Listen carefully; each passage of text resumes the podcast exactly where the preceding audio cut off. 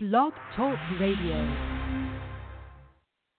You're listening to the Dynamic Dojo Show with Restita and Robert. Your source for martial arts talk radio.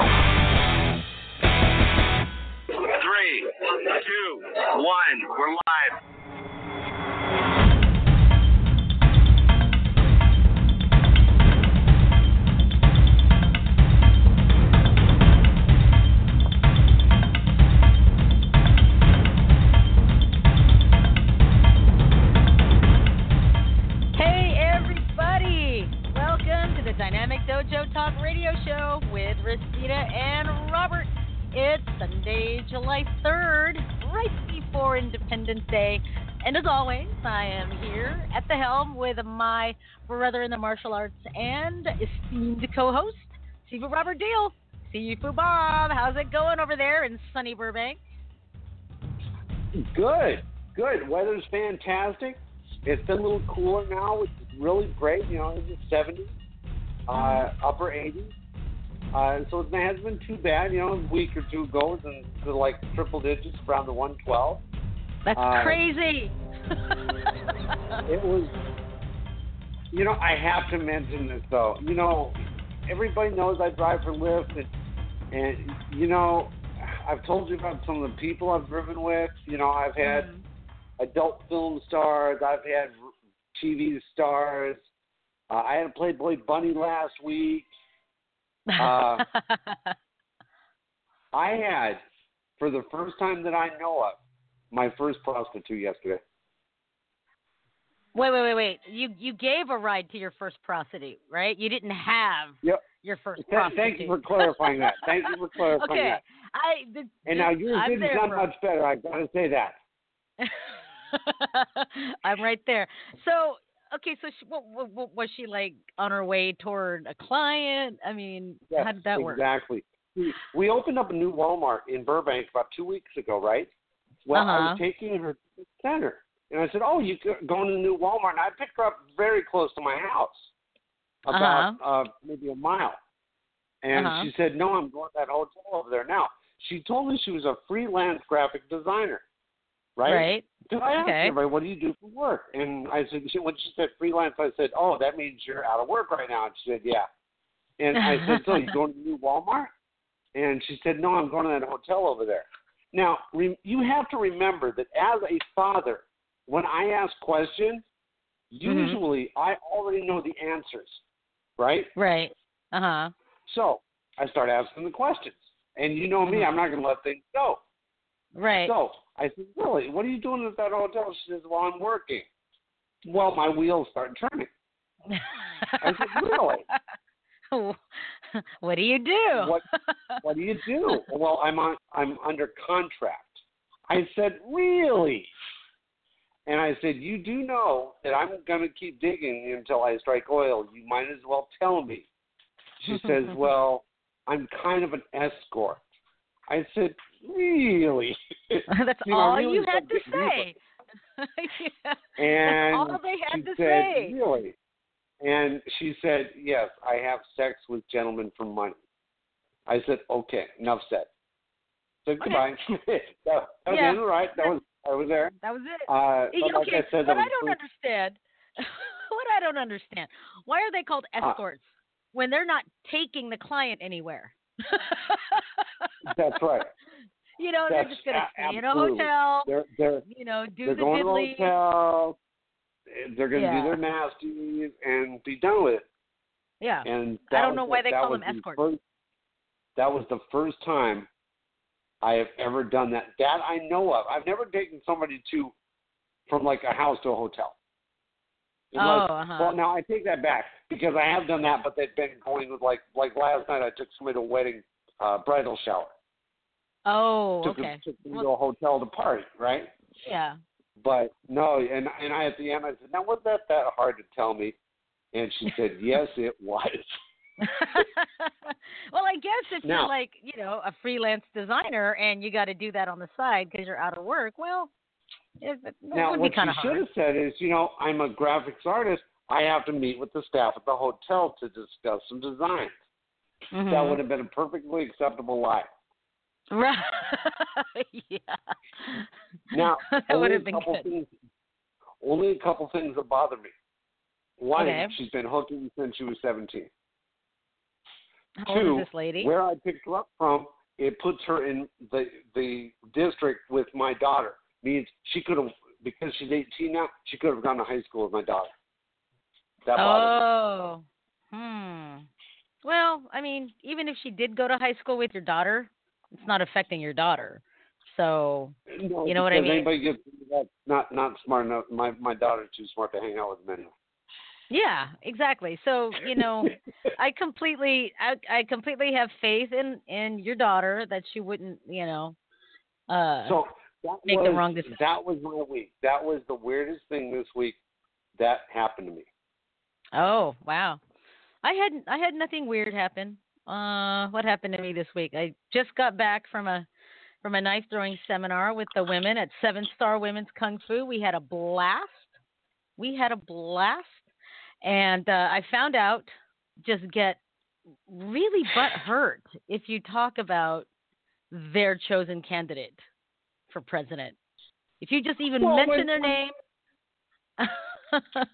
Well, Oh, you go know, ahead. you're throwing knives at their picture. Somebody's You know- going to get a little mangled. well here's here's the thing though it's a caricature now we had we had targets and i've seen them all we've had targets of of like raccoons bending over and showing their ass crack. We've had card we've i've seen targets of like naked women you know anyway.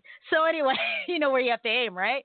And and i've seen targets of of uh uh, there were these Muslim looking zombies or whatever. And then there were like, well, one of the ladies called a trashy hooker zombie was half dressed and stuff like that. We didn't use those targets because of the audience we knew that this was going to go to, right?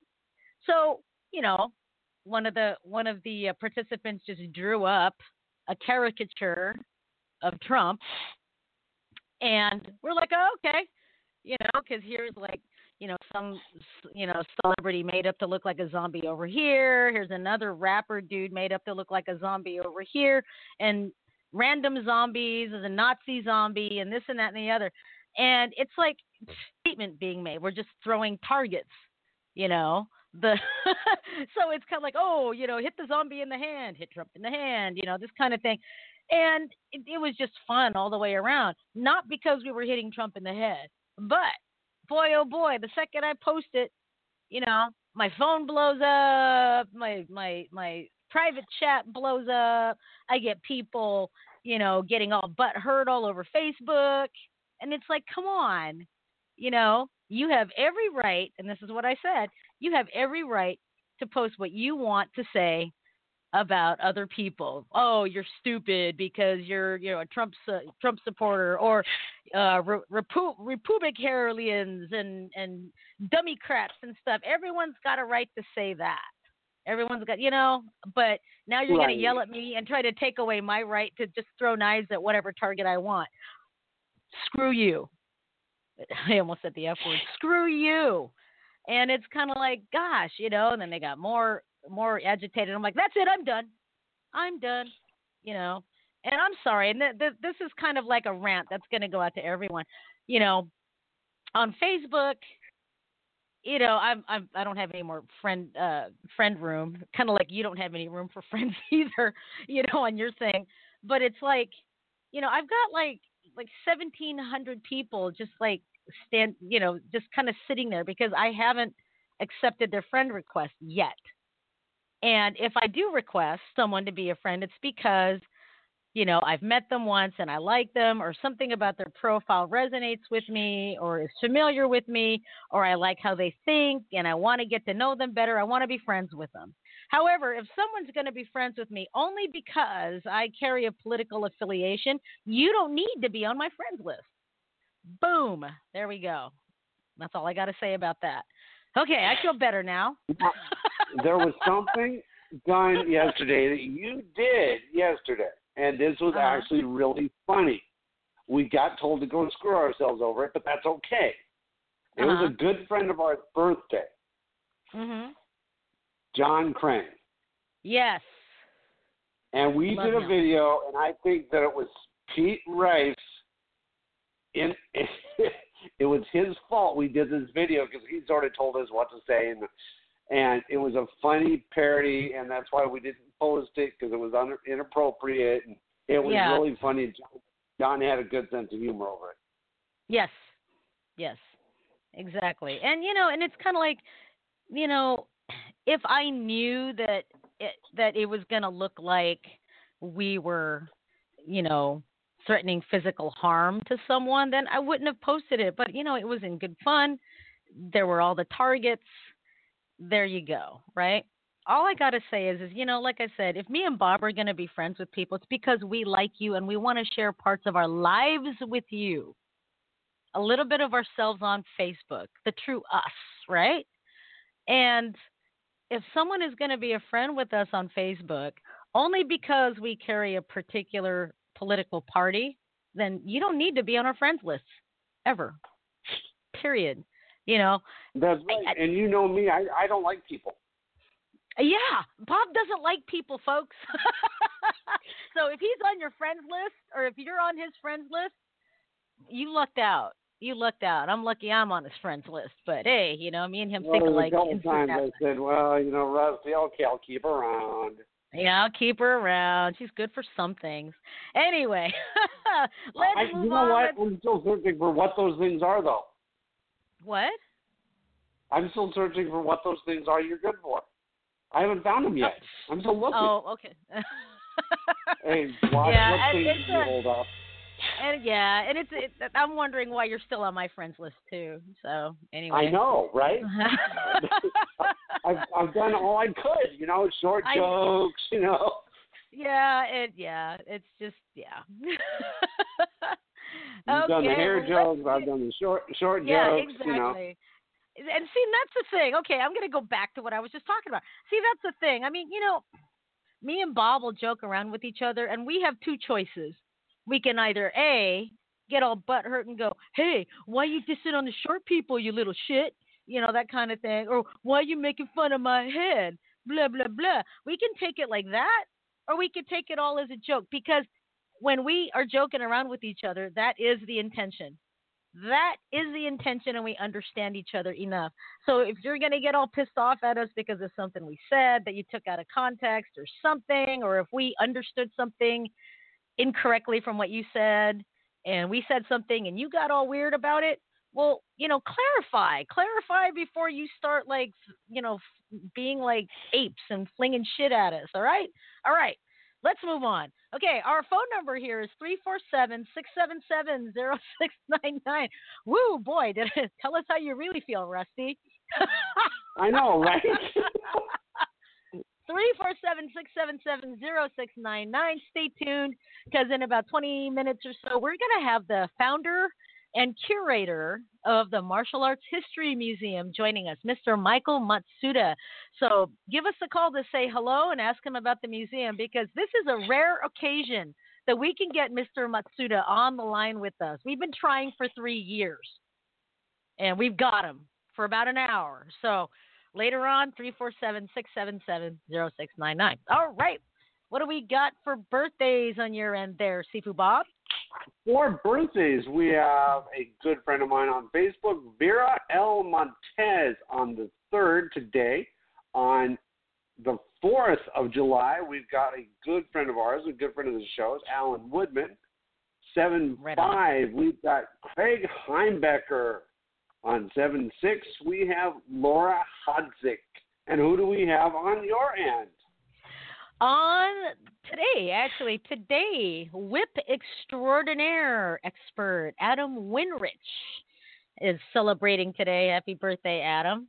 Um, on the 5th, Mr. Colin Joseph Neal. He is the producer of uh, Brass, Lair of the Black Widow, a uh, independent movie that I had uh, in uh, a couple months ago. His birthday's on the 5th and a old Kajukenbo brother, class brother of mine, Rick Parton, also on the fifth.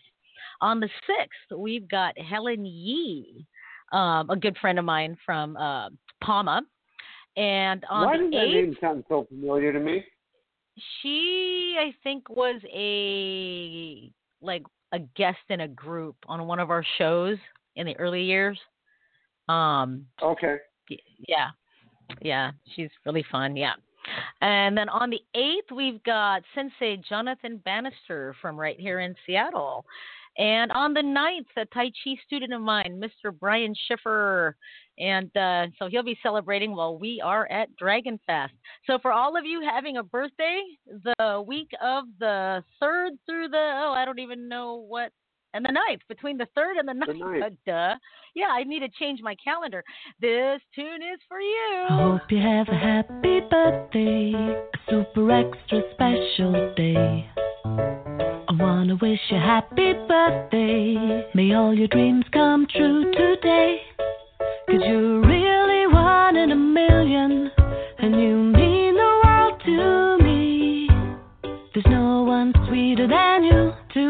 wish a happy birthday to.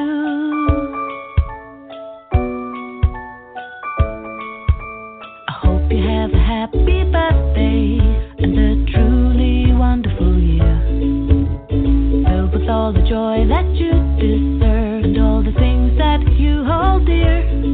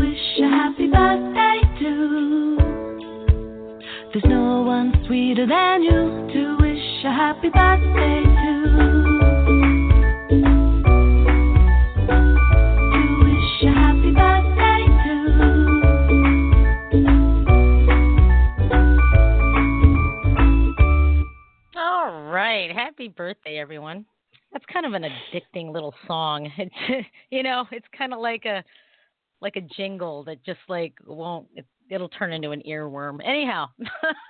Right. Well, yep, let's turn let's uh, turn the mic over to Bob to tell us a little bit about some announcements on his end. On my end, end can you believe? It's, I, I'm like stalling here. Uh, can you believe the Dragon Fest is in six days? Yeah, just boom. I, it's astounding. Now, Dragon Fest this year is taking place this Saturday, July 9th, from 11 a.m. to 6 p.m. at the Airtel Plaza Conference Center and Hotel, 7277 Valjean Avenue, Van Nuys, California, 91406. Their phone number is 818-997-7676. Cost of the tickets at the door are $25 for adults and $5 for kids 16 and under. Uh, do you think I should uh, go over a couple of the guests, or do you think we should wait for Michael? Yeah, let's wait for Michael. Let's wait for I Michael. I think you're right. Yeah, yep, yep. So, but it'll be fun. Get your ti- get uh, get not get your tickets. You can't get them online. Duh. You can only get them at the door. So just come on by and come by our booth to say hi to me and Bob and co-host Kathy Long. Think it'll be fun. Too much fun. All right. Uh, do I have any announcements? Yes, I do. Um, the Tri Alliance Gathering Training Camp. Um, this this announcement goes out to any woman martial artists out there within the sound of our voices. This is a historic gathering of the three main organizations for women's martial arts in the United States, the Pacific Association of Women's Martial Artists, the the National Women's Martial Arts Federation, and the Association of Women's Martial Arts Instructors. So we've got like the East Coast, West Coast, and and the middle of the country um, represented. And each one of these organizations have their own training camps every year. And a lot of times it's it's hard for each of the training camps to schedule their camps because they don't want to cut into time for the other camps, right? Because there are many women that belong to like, you know, two or all three of them. So it's kind of hard to do that. And for the past I don't know how many years we've been trying to plan something that would be inclusive of all three organizations. And we're doing it this year, July 20th through the 24th at North Central College, Naperville, Illinois. You, if you're a woman martial artist and you're interested in um, trying out martial arts if, uh, that you've never done before, or if you're curious about martial arts, I suggest you do this. This is a women's only gathering. We expect anywhere between four to 600 people. It's going to be crazy. Um, and uh, here's some of the here's some of the teachers and the subjects that they're going to be going over. Here we go. There's going to be a total of 85 classes offered at the Tri-Alliance gathering at North Central College. Okay, so we've got Master Janet Alf, who's going to be teaching um, YMA Modern Arnis. And uh, we've got Professor Gloria Baldazar, who will be teaching cl- close quarters combat. Sensei Karen Brown, who will be offering a class and lecture on grant writing and fundraising. Master Alexandra Carafali, uh, sorry, Caffarelli, sorry, Alexandra Caffarelli, will be teaching creative writing for healing trauma and a teen class called Clearing Up Consent.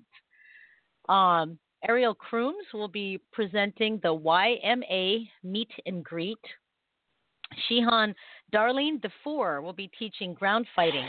Mandy Doyle will be teaching self defense and self advocacy for people with special needs. Sensei Michelle Elefante will be teaching gun and knife defense, nunchaku applications, and bow sparring. Sensei Joanne Factor will be teaching a class called Take, Taking Charge Women Veterans Living with PTSD. Dr. Shelley Fernandez will be teaching Born for the Mat, the legacy of Shihan Keiko Fukuda, um, and another class called I Live My Life for Causes.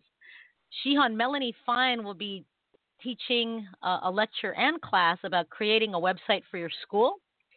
Kyoshi Narissa Freeman will be teaching a class on um, in, uh, will teach striking and kicking intensive and Danzanryu restorative therapy. Shihan Zosha Gorbati will be teaching breathing forms. Grandmaster Sunny Graff has a lot of classes. She's going to be teaching leadership and teacher training for women and girls in the martial arts. She'll also be teaching Panantukan Filipino empty hand techniques, YMA sparring games, and posture pain, performance, and patience. That's the name of that particular class and lecture. Julie Green, morning wake up yoga. Julie Harmon, PhD, will be lecturing on understanding and addressing trauma in your classes. Uh, Jocelyn Hollander, PhD, Empowerment Self Defense, an integrated model of violence prevention, and another class called Violence Prevention in the Campus Setting. Amy Jones, Community Women's Self Defense. Monitora Chelsea Jones, Turning Kicks into Cartwheels, a foundation in Capoeira. Dr. Amelia Jones, Awakening Your Inner Healer. Master Ricky K, developmental games for all martial artists ages 3 to 93. Coach Kelly Kusamoto, uh, a class for teens called Stand Up and Sit Out Escapes. She's a wrestler. Takedown Defense and Singles, another teens class called Duck Unders and Headlocks. Sensei Christine Lincoln will be teaching beginning judo and uh, balancing for self defense and judo games.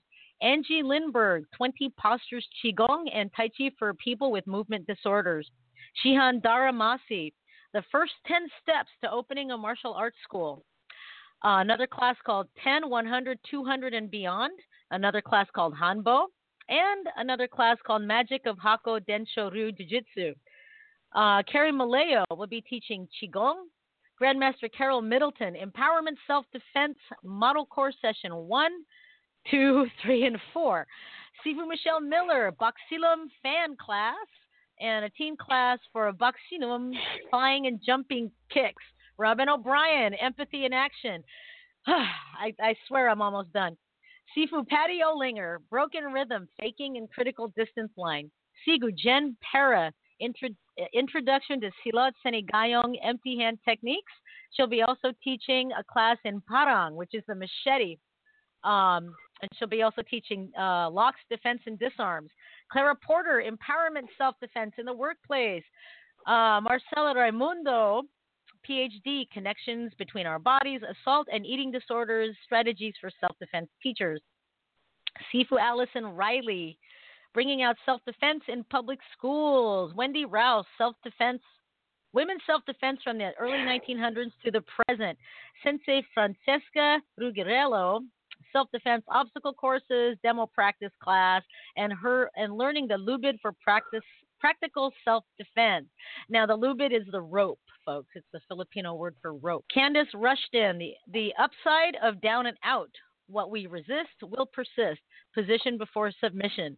Sensei Nikki Smith, self defense for healthcare workers. Meg Stone, she is going to be a panelist for empowerment self defense and an integrated model of violence prevention. Uh, Master Su Zifeng will be presenting 12 principles and special warm ups of Qigong. Master level advanced coaching for your forms, um, a, a, class of uh, Bagua Zhang, and a class for Xingyi for kids. Sensei Sana Tom will be teaching Meditation 101. Um, the basics, nuts and bolts of meditation. She'll also be teaching combative kickboxing methods. Martha Thompson, PhD, the ABCs of ESD. I have no idea what that is. Um, she'll also, also, she's also a panelist for empowerment, self-defense, and integrated model of violence prevention. Jenny Trower will be teaching Krav Maga choke defenses, one choke three ways, and also Krav Maga Foundation. Uh, she'll be teaching a Krav Maga Foundation workshop. Um, Sensei Heather Turnbull and Priyanka Chef will be teaching a class slash lecture called Building Resiliency. Master Wasentha Young will be um, presenting a lecture called Making Social Media Work as a Free Teaching Tool, a class called Power of the Yielding Force, and Giving Feedback That Will Matter. Sensei Judith Ziklin Sidikman will be teaching a class called Getting to Know Jew Forms of Gentleness, Part 1 and 2. And last but not least, Sensei Jamie Zimron will be teaching a class called Kokyu Nage, Aikido Breath Throws. YMA Aikido, Ki and Kid Power. So I think that's for kids. Wow, as you can see, folks, this is a huge amount of teachers, a plethora of classes I suggest you register right now, women warriors out there. You want to go to pawma.org or nwmaf.org or awmai.org for more information and to register. Whew, gosh. yeah, really. Wow. I you know that's that is going to be an incredible incredible weekend. It's rare that you get this many high ranking master and grandmaster women. Um, and these, and like all, if not, if, uh, well, not all, about three quarters of these women had gone through the whole fight in the late 60s and early 70s um, of going through martial arts when it was still a largely a male dominated thing.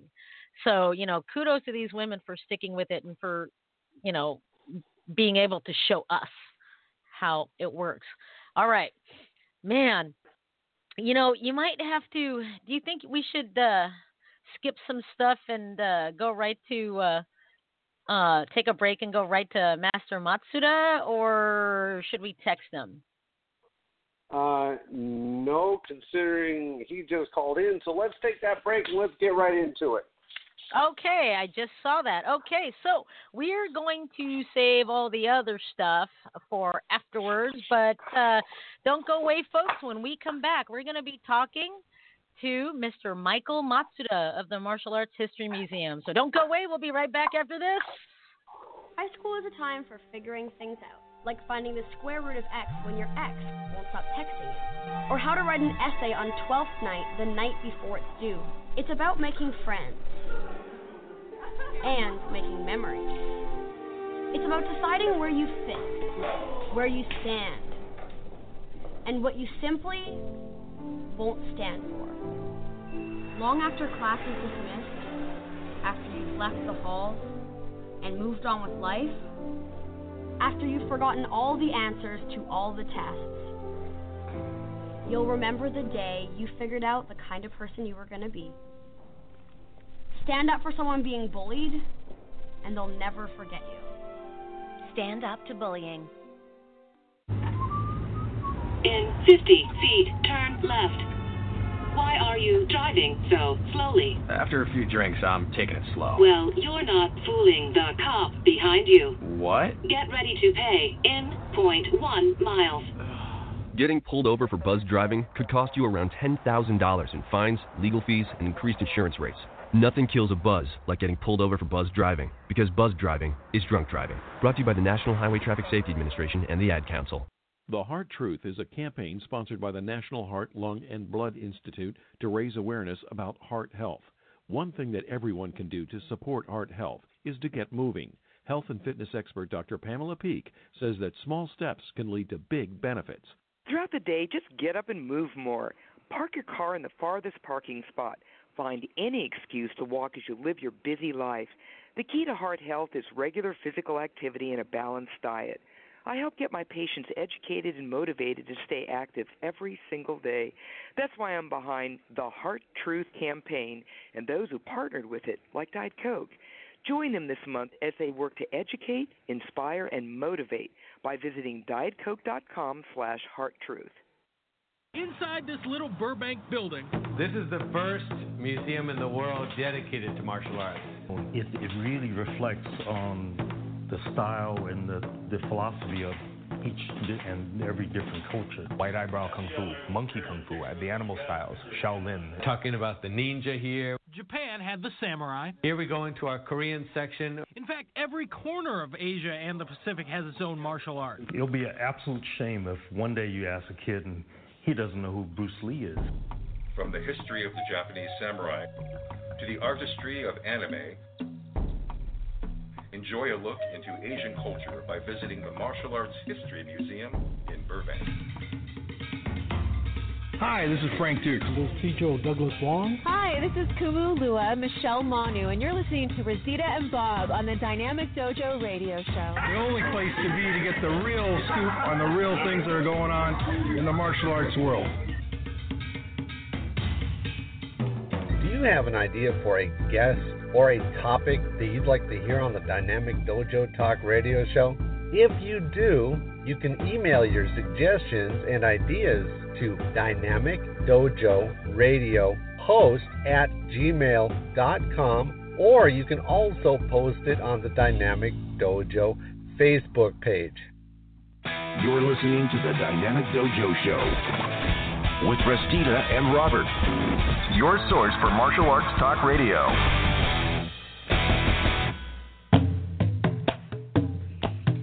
Okie dokie, we are back. This is Dynamic Dojo Talk Radio with Restita and Robert. So if you're just now tuning in, our phone number here is 347 677 0699. And I'm going to turn the mic over to Sifu Bob, who's going to introduce our special guest tonight. Absolutely, thank you. Well, I've known uh, Master Matsuda for few years now since the uh, Martial Arts History Museum moved into Burbank, and we know him as a publisher, magazine publisher, author, uh, museum curator, uh, monkey kung fu master. Please help me welcome to the show, Master Michael Matsuda. Yeah, thank you, Bob. Thank you. thank you for that wonderful introduction. Woohoo! Thanks nice. for joining welcome to us, the Michael. show. Yay. What's up, guys? Yay. Oh, welcome to the show. That's pretty much Ah, thanks. It's great to be here. About time? I I'm know, usually right? teaching class, but Yeah, uh, today we're not doing class, so Oh, okay. Right on. Well, you know, speaking of class, what Bob and I usually like to do is um, have our guests uh, tell our listeners a little bit about their start in the martial arts. So, can you uh, give our listeners a little bit of a lowdown on your martial arts background? Well, I started at martial arts um, back in the '60s. Uh, my dad uh, used to do uh, judo years ago, back in the 1920s. And Wow. uh, when my brother and I got of age, about uh, eight years old or so, uh, something like that, I was really small. He uh, had us enroll in judo at the community center, Japanese community center, which we were very involved in. And uh, Mhm. I spent a year there. It was uh, horrible because uh, you know back then it was mostly adults, and there were just two of us who were real small, and they tortured us. So it wasn't a fun experience, but uh, I lasted a year in judo, and then from there I went on, of course, to something different, jujitsu. and then Yeah, from uh, yeah, uh, and but then it was you know you couldn't find karate back then. There was just no schools. It was all judo, and then judo, jujitsu, and then finally karate schools started opening up. I took karate, and then during one of the classes, some guy came in named Al Dacascos, and Al Mm, had this mhm. really neat black outfit on, high collar, and he was doing all these circular moves. And I said that was it, and uh, I started learning a little bit of kung fu from somebody, and then I finally enrolled in one of Bucksam Kong's um, annex schools, and uh, that was back in around the early 70s, and then uh, continued with Bucksam Kong for about uh, 10 years. At the same time, I was learning uh, monkey kung fu from my friend, who is- who was learning it at the same time. And every time he got taught something, he taught me. And so I spent 35 years with him learning uh, monkey kung fu and mastering the whole system. So that's about it. You know, I've dabbled in full contact karate with Cecil Peoples. I did that for several years, and back in the 70s. And then I did a little Wing Chun, one of Danny Santos' students, but here and there, you know, stuff like that. You Hmm. know, so I dabbled in a few things. But that's about it. The whole background. It's been about oh, 47 years now in the martial arts. Wow. Well, now, Michael, when you started back in the '60s, there really wasn't much to choose from outside of judo and jujitsu. Isn't that right? That was it. that was it. There was nothing else to really learn. Yeah, that was it. And you, good luck finding a school. The community center had the school. There was no commercial school around us. You know, Gene LeBell School was there, but you know that was in L.A. or somewhere. But Mhm. um so we had to go to the community center and learn it there. Mhm. Yeah. Now, I, I'm curious though, Michael. Back then, you know, you had some struggles coming up. Did you did you have to overcome a lot when you were coming up as a as a young uh, man and as a teen? Uh, you know, I I didn't. Um, uh, I had a fun time. You know, I learned judo, and then when um, I got picked on in school in elementary school, and one day Mhm. this guy jumped me, and I I did a judo flip, and that was it. You know, my reputation changed, and uh, everybody respected me after that. And then uh, Hmm. when I got into uh, high school, uh, you know, I was already doing kung fu, so I started a kung fu club, a martial arts club, and did demonstrations there at high school and all that. And uh, so I was already in heavily involved, and I mean heavily involved in kung fu. I was doing kung fu when I woke up in the morning. I did kung fu at lunch at school. I did kung fu after school, and then I went to my class, and then I taught another class, and it was just kung fu all the time. So I was really immersed in it for all my teen years and 20s and 30s and so on. Wow. Wow, wow, wow. Man, now yeah, you're you're known. Yeah, yeah, you just yeah, that in a way I kind of miss it, in a way I don't. I know. my, Same You know, it's, yeah, it's like my knees, you know, can't do that. But you know, it uh you're you're best known for monkey kung fu and um um you're you're uh, a senior student under uh, Grandmaster Paulie Zink. Can you tell our listeners just a little bit more about Monkey Kung Fu because it's, it's one of the lesser known styles and uh, what a lot of people would consider exotic, quote unquote. And a lot of people kind of misunderstand it from all of the, at least the people that I've talked to. I'll, I'll go, oh wow, you know, Monkey Kung Fu, that's really cool. And you know, they just think it's, you know, just imitation or whatever, right? Can you tell our listeners a little bit about Monkey Kung Fu and um, some of the elements of it? Sure, no problem. There's actually three styles of monkey kung fu. There's Shaolin Mhm. monkey. Uh, it's Mhm. very rare. It's more like a man with taller moves and uh, looking like a monkey. I've only seen a few people do it. Ark Yuey Wong and a couple other guys do Shaolin monkey. Very rare. Uh, Mhm. Then there's uh, Wushu monkey or like uh, opera monkey, and that's Mhm, very mhm. popular. Uh, a lot of imitating the monkey. Uh, you stand on your staff, you know, all these uh, funny, unique movements that are in uh, uh, sha- um, Wushu monkey. And then there's Yeah. uh, Pequar Taishing monkey. Tai Shing monkey Mm. is only a 100 years old. And the family tree is really short. You know, there's, you know, uh, you know, monkey kung fu was started uh, back in uh, around early 1900s, 1901 or eight, late 1890s Mm, and uh, you know was founded by uh, Kou Sze, and uh, he passed it when he uh, mastered the art. He created it. He passed it on to his one student, and then he passed it on to about ten main students, and then from those ten main students, uh, only one or two succeeded, and then from Hmm. there to my instructor, and then there to me. So it's a really short list. Uh, we know Hmm. everybody that Wow. does the art, and uh, so it's hard to say you actually do it when you don't do it, or who's mastered Right. it, because it's such a short family tree, and only one person, you know, usually lasts because it's so difficult. It is low Mhm. to the ground, and people just don't like being low to the ground. You know, builds your Oh. kicks. It'd be great from MMA, you know, when they get on the ground with some nice knee hits right. and uh, elbows but uh, you know, it's just very exotic, and nobody teaches it. I'm the last one teaching it in America. Not not by choice. It's just that nobody lasted. I was the only one that lasted and mastered the oh whole my system. gosh. You know, Well, so we- it's not by we- choice one yeah. person. It's just you know, it happened that way. Wow. Well, we we well, I definitely do know, Michael. Is is that the reason that you only take accomplished practitioners into your school? Well, I don't take anybody anymore. I I just Oh, okay. teaching. I'm passing it on to to my main students, and they're going to carry it on for me. You know, it's very much like Muay Thai in some ways. Uh, Mhm. It's very powerful. A lot of knees and elbows and grabbing and pulling.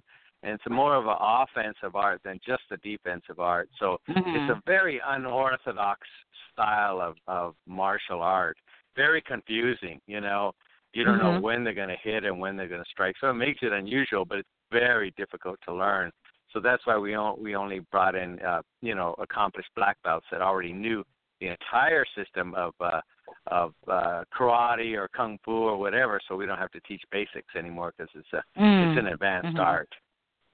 Wow. Wow. I mean, just seeing just, you know, some examples of all all three, not well, like you said the the um the Shaolin is very rare, but I've just seen examples of different methods and I'm like my knees would cringe because I'm like, "Oh my gosh." You know, but you're right that, you know, if MMA people, you know, would, you know, open up to it or whatever, it'd be really great for the ground. That's that's Oh, yeah, that's yeah. amazing. yeah. That's that's, That's where the just monkey amazing. lives on the ground. hmm Absolutely amazing. Well, you know, we are thankful that you are passing it on to that next generation for you. That's that's awesome. Very cool. Yay. Bob, now, still Michael, there? I t- tell us a little.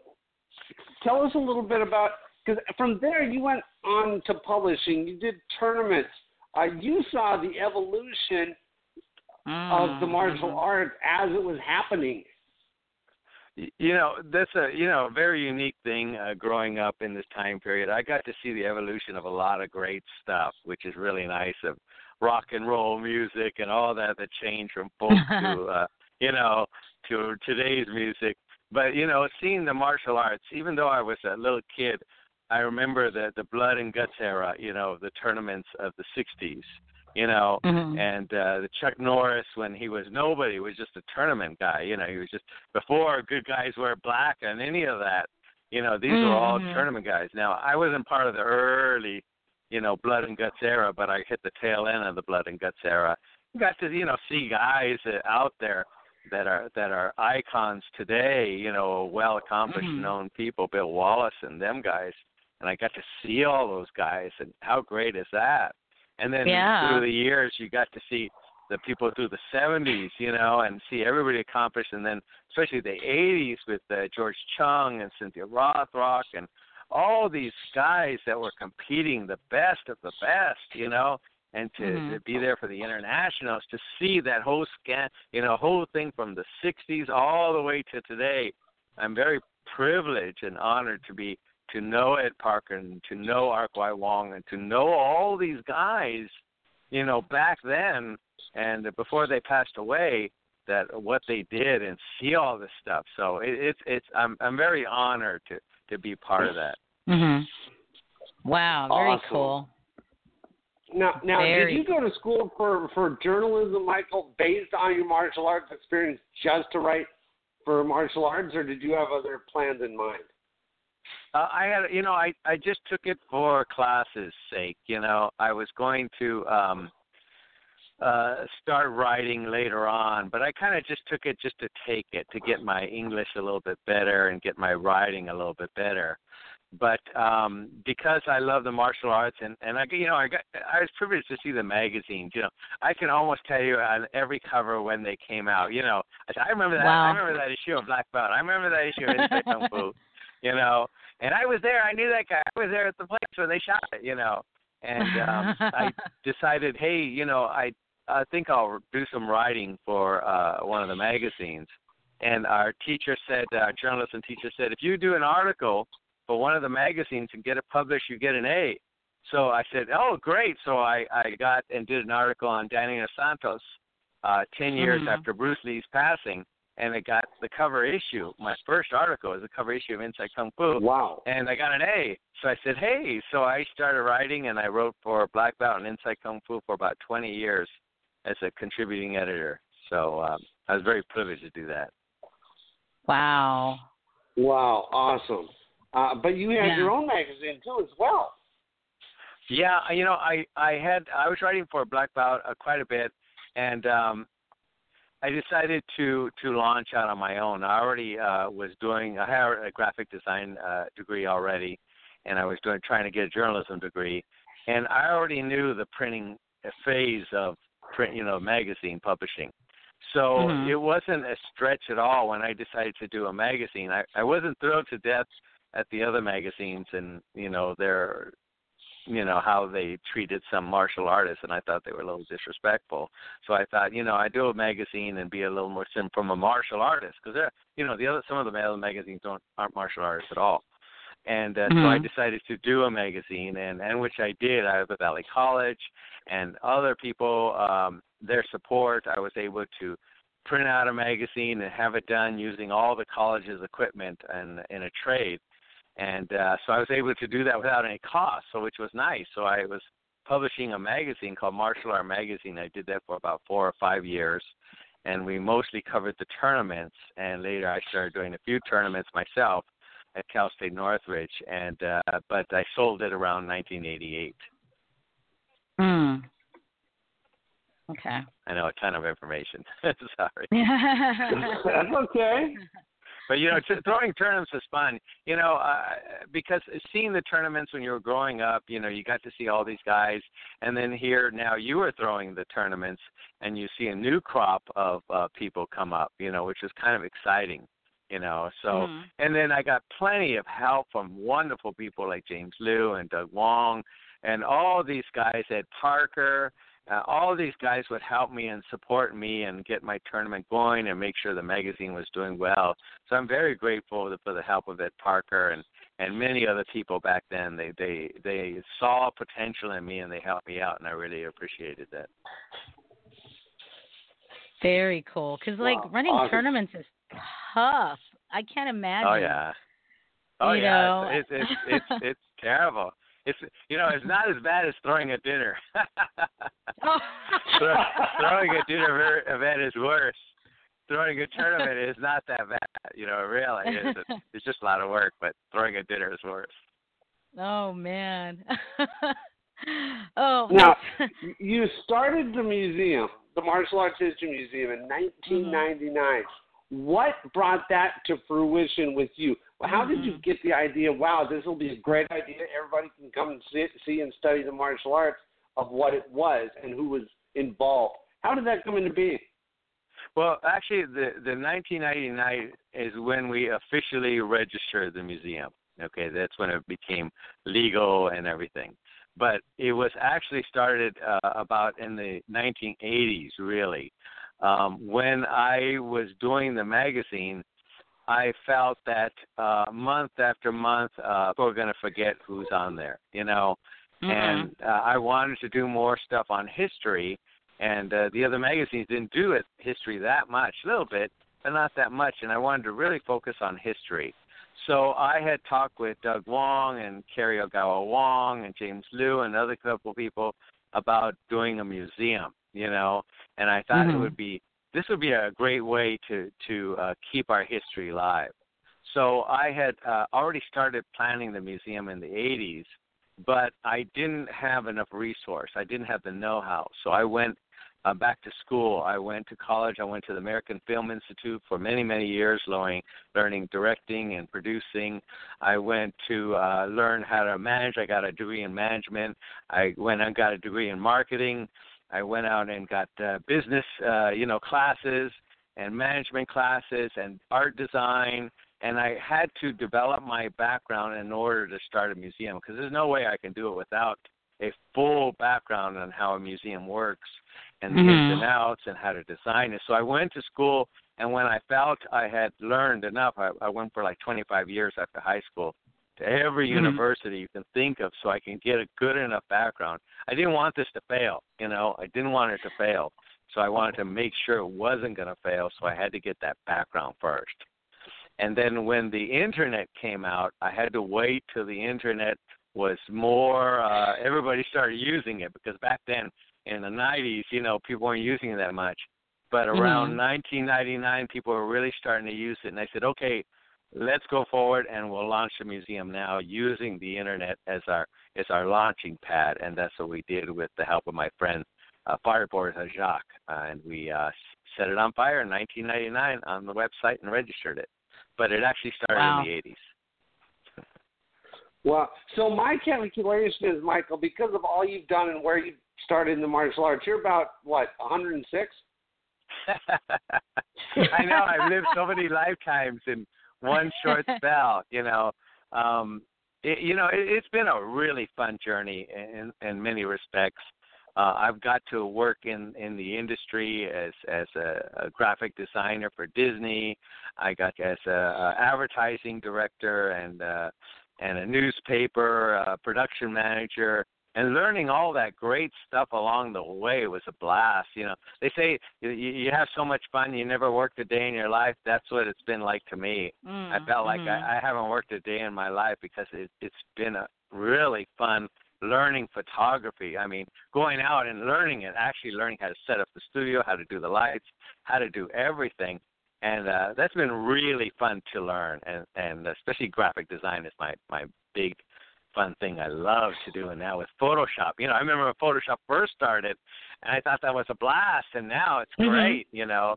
But uh, I was just drawing by hand, but Photoshop really changed everything. So uh, yay Oh. for Adobe. Of, of Yeah. course, with that said, Michael, we have to bring up that Michael Matsuda designed our new logo for the show, and now it's on everything. We've we've branded It's this, on this- everything. this, this year. Everything. Ah, thanks. You know, I, I couldn't bear to see your other logo out there. No offense, but I wanted to. Oh, I- you know, me you guys are very professional, and I wanted I wanted you to have that big oomph. You know, that big push, and to be very professional. And I thought a nice logo would would be good for you guys, and so that's why I put it together. It's been in my mind for like a year. I just never put it down on paper. You know, like the museum logo, we had um, just type. It was just the words Martial Arts History Museum. But Mhm. I the dragon logo took me five years to create. I went through so many revisions, and I wanted to do something that would enco- encompass Japan, Korea, Thailand, the Philippines. You know, and I thought a Mhm. dragon, but a friendly dragon would be kind of cool. So that's what I came out with. It's a cool logo, and we uh, your logo is very cool, and the new logo that you made for us is just incredible. Because you know, me and Bob were thinking, oh my God, we're so tired of this logo. The, the one that we had, right? We're we're so tired of this. This is like I was tired of it. I was getting ready to just like you know, not use a logo and just Dynamic Dojo Talk Radio because it was like, oh my god, and it's it got to the point where like, you know, Bob and I were looking at it and it would look like a cartoon. It would start looking cartoonish, right? And I'm like, I can't, I can't stand this crap anymore. But I just never had time to like go through designers and go, okay. And I tried going through a couple designers over the last few months, and everything came up looking cartoonish, right? You know, Oh, looking kind yeah. of yeah, and I was just like, "Oh my god!" I told them exactly what I wanted. Pretty much, I could swear they just, uh they just like cut and pasted like stuff off of the old logo or something and just rearranged it. And I was like, "I am not happy. What did I, what did I pay this, these people for? This is like not working." But anyway, but thank you so much because it's branding on everything now. Oh, you're And, welcome. uh, you know, I, I did yeah. the same thing. I went through one of them like Fiverr or one of them to to do some design, and I was just, oh, that's horrible. I'm paying you for this. I'll do Yeah. it myself. yeah, yeah. I was like, oh yeah, Fiverr. Yeah, I, you know, granted, there. I, I guess it's. I guess it. It's different if if they knew exactly, you know, where you were coming from or where we were coming from, and you know, the background behind, you know, stuff that we want to do. But if they don't have that vision, they don't get it, and that's the hard part. Yeah, you Yeah, know, my- like yeah. yeah, yeah. My own my Yeah. my own school logo took about two years um, because I had to find a designer that knew exactly what I wanted. But anyhow, but it's a wonderful Oh, logo. yeah. Thank you, thank you, thank you. Oh, Thank you're you. welcome. You Now- know, the the museum's logo was taken off the um the seal of the president. That's where it actually came from. And then Hmm. the uh what's that, a SeaWorld or one of those um uh it Oh, has uh-huh. some type of uh thing and so I wanted to make it circular like that, so I took it from one of the SeaWorld logos. The style, you know, the circular Mhm. style of it. And then Right. uh, put it all together and just threw words around it. And I think it came out pretty cool. It, came it out is. great. yeah, the the museum's logo is awesome. It's recognizable. It's for anyone Yeah, that's been at the museum, they'll know. Hey, that's the museum logo. So go ahead. Now Bob. we do have to remind our callers that if you want to, if you would like to speak to Michael, because we have a couple of callers, please Mhm. press one. That way, you, we know you're in the caller queue and you would like to speak to uh, our special guest, Michael Matsuda. Now, Michael, let's get to the crux crux of our discussion, which is Mhm. next week's Dragon Fest.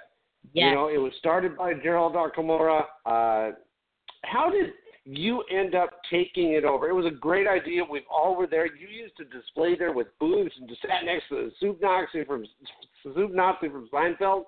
Uh, tell us the history, how you got Dragon Fest started again. Well, you know, um, uh, Gerald Okamura, wonderful man, um, uh, started it. Uh, was it? Uh, I can't remember the date. 2003 or no? it was lo- Well, a long time ago. I Yeah. the date somewhere. I but forgot he the year. started it, and he he had it in Covina, I think, and as a little room, and then from there it slowly grew into a lot of celebrities and stuff like that would come to it, and we would have a booth. I think after the third or fourth year, uh, w- I think the third year we started having a booth for Martial Info. Uh, was and uh, and the museum mostly for Martial Info because you know I didn't really want to push the museum yet. You know, I, I again Mhm. I just kind of had it on the download until the website and stuff like that was more out there. But we had a booth every year, and we'd have uh, one of those spinning things that you you spin and win water, and very cool stuff like that. So we were very Mhm. creative. And then I designed the website for uh, Gerald Okamura for Dragon Fest, and so we were very involved and happy to be involved. It was doing a lot of great things but you know the economy went down and all that and so Gerald decided not to do it anymore. So uh when we started the magazine, um everybody kept bugging me to pick up Dragon Fest. To pick it up and I said, No, no, no. You know how much work that is? You know, no, no, no. Now, uh, you know, but during that time, uh, I think the next 5 years I started running um conventions. I did the I was the director for the San Fernando Valley Health Fair. I did a couple of Vegas as uh, conventions. I did a bunch of shows for Blue Cross. So I was already learning how to run conventions and exhibits. So now, by around um, toward the end of Dragon Fest, uh, I was already uh, running other conventions, so I already knew how to do it. So Mhm. it wasn't that hard when when we decided to go forward. And then uh, everybody kept bugging me after we started the museum, and there was so much on my plate. You know, start doing everything for this place. And uh, I said, you know, I really want to keep Dragon Fest alive. So I called Gerald and I said, hey Gerald, is it okay if we restart Dragon? And he said, yes, you have my blessing. You know, you have my blessing. You go ahead. And I said, great. So that's what I did. And in about uh, two months or three months time, uh, from that uh, yay nod from Gerald Okamura, we launched Dragon Fest, and uh, in two or three months, we already had the first one going. So Yeah. uh, it was a fun venture. You know, Dragon Fest ended. Uh, it was about a nine-year gap from the last Dragon Mhm. Fest until when we started, but it just picked up like everybody was there. You know, like it never Mhm. ended. So I'm real thrilled to death about it. You know, um, it has now that that museum feel because it has uh, cultural events. You know, like this year we have the Shaolin monks and taiko drumming Mhm. and different things that make up art and culture. We have tons of anime artists and you know different books and things that that touch on history as well as celebrities and icons and all that. So it's grown and grown, and, and I'm thrilled to death to carry that on and and keep Gerald Okamura's legacy alive for many many generations. Mhm. Now, I'm glad you said it that way, Michael, because Rusty and I have, been at every Dragon Fest you've had so far, and it's it, you're right, it has grown and grown. What are some of the growing pains that you have you have uh, had to uh, overcome throughout the three years that you've had it? Well, you know, martial arts is it's not an easy thing. Uh, you know, like Comic Con. Comic Con, everybody wants a booth, and they're gonna pay galore. You know, thousand dollars, Mhm. two thousand dollars for a booth, and they've got you know eighty thousand plus people. Uh, the Right. martial arts don't go to conventions that much. Right. You know, Right. so you know you're talking a thousand to a thousand, twelve hundred people at the most or so. I think Dragon Fest, uh, the old Dragon Fest, at its height reached close to two thousand, which isn't that much compared to the outside world. You know, the Comic Con and all that. So it's a challenge, and people don't have a lot of products to sell, and they don't have a lot of money to buy the booths, so we can't charge the high prices that you know Comic Con would charge. So you Mhm. know, uh, thankfully, as a museum, uh, they donate a lot to us. You know, the place that we we hold it at gives us a huge discount. Uh, we got sponsors as a museum. They're we're a nonprofit, so uh, we are able to get some sponsors, especially this year, and uh, people will just donate to help us out. Mhm. The anonymous donations because they, you know, everything goes to the museum. A hundred percent of everything of Dragon Fest goes to the museum. Doesn't go to a salary, nothing. It all goes to help the museum, and people see that. So, uh, you know, our growing pains is getting more and more people involved in it, and and it's a, a huge reunion. And I think we can be as big as Comic Con if we all come together. We're a huge martial arts community, and if we can all come together and support uh, things like Dragon Fest and support the museum, we can be just as big as Comic Con. Mm Mhm. Oh, I know I talked a lot. absolutely. Sorry Now, about it, guys. Uh, That's okay. Right. No, some some of these days I don't say a word. It's just Rusty and the guest. I have I have actually had my wife go and get me dinner, bring it back, and I ate it, and I still hadn't said anything. So that's okay. You're doing great. No, you're Uh, doing but- fine. You're doing fine. You know, with that said, Michael, you've got a lot of stuff that Master Okamura did not have with social media and everything to get the word out.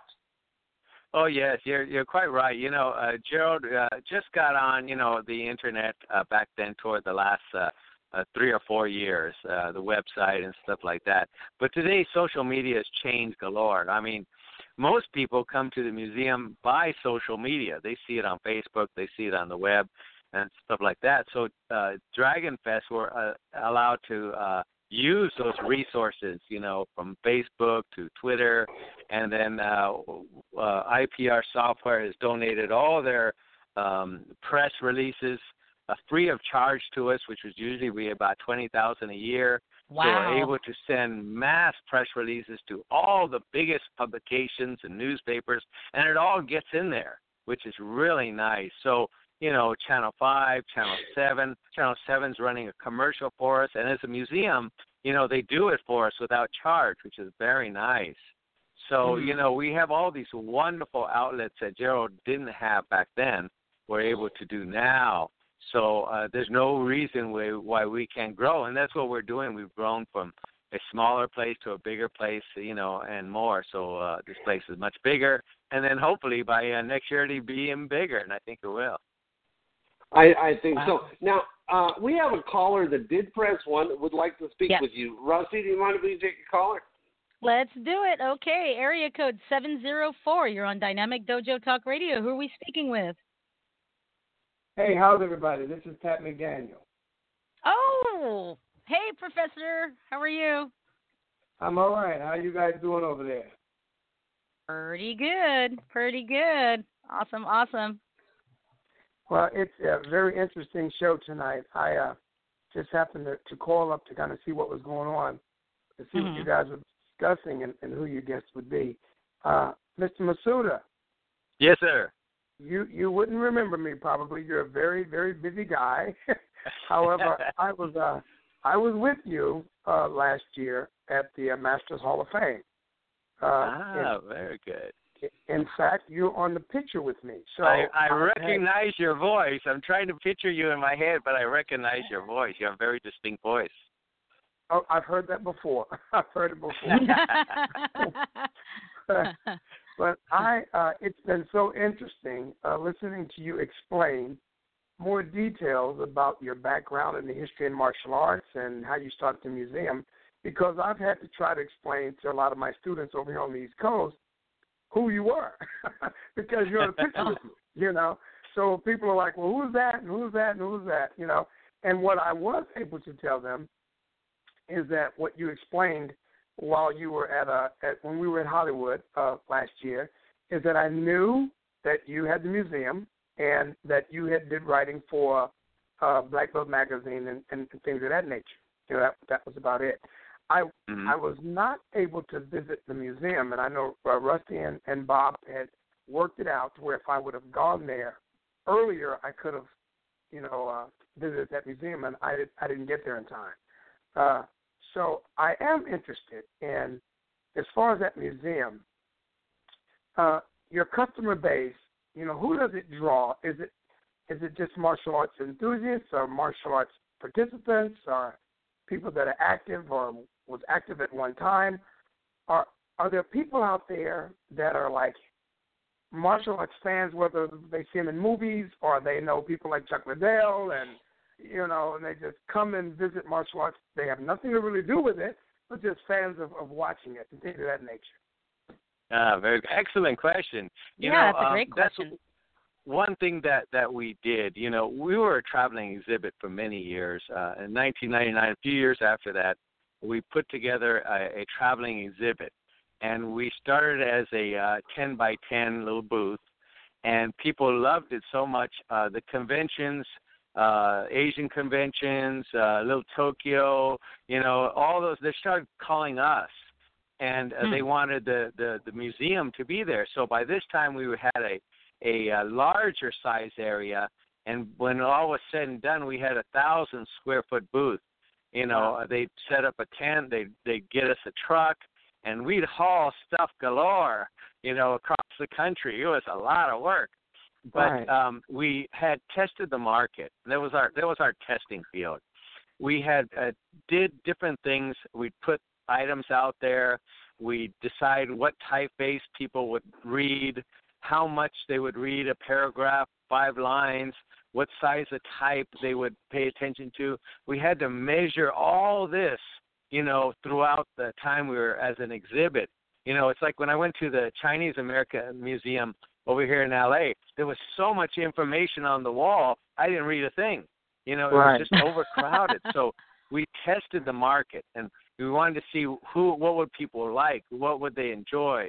Uh, uh do we look at culture? Do we look at history? Do we look at sport? Do we look at you know at different things? So we had to weigh all that out and see what what people wanted.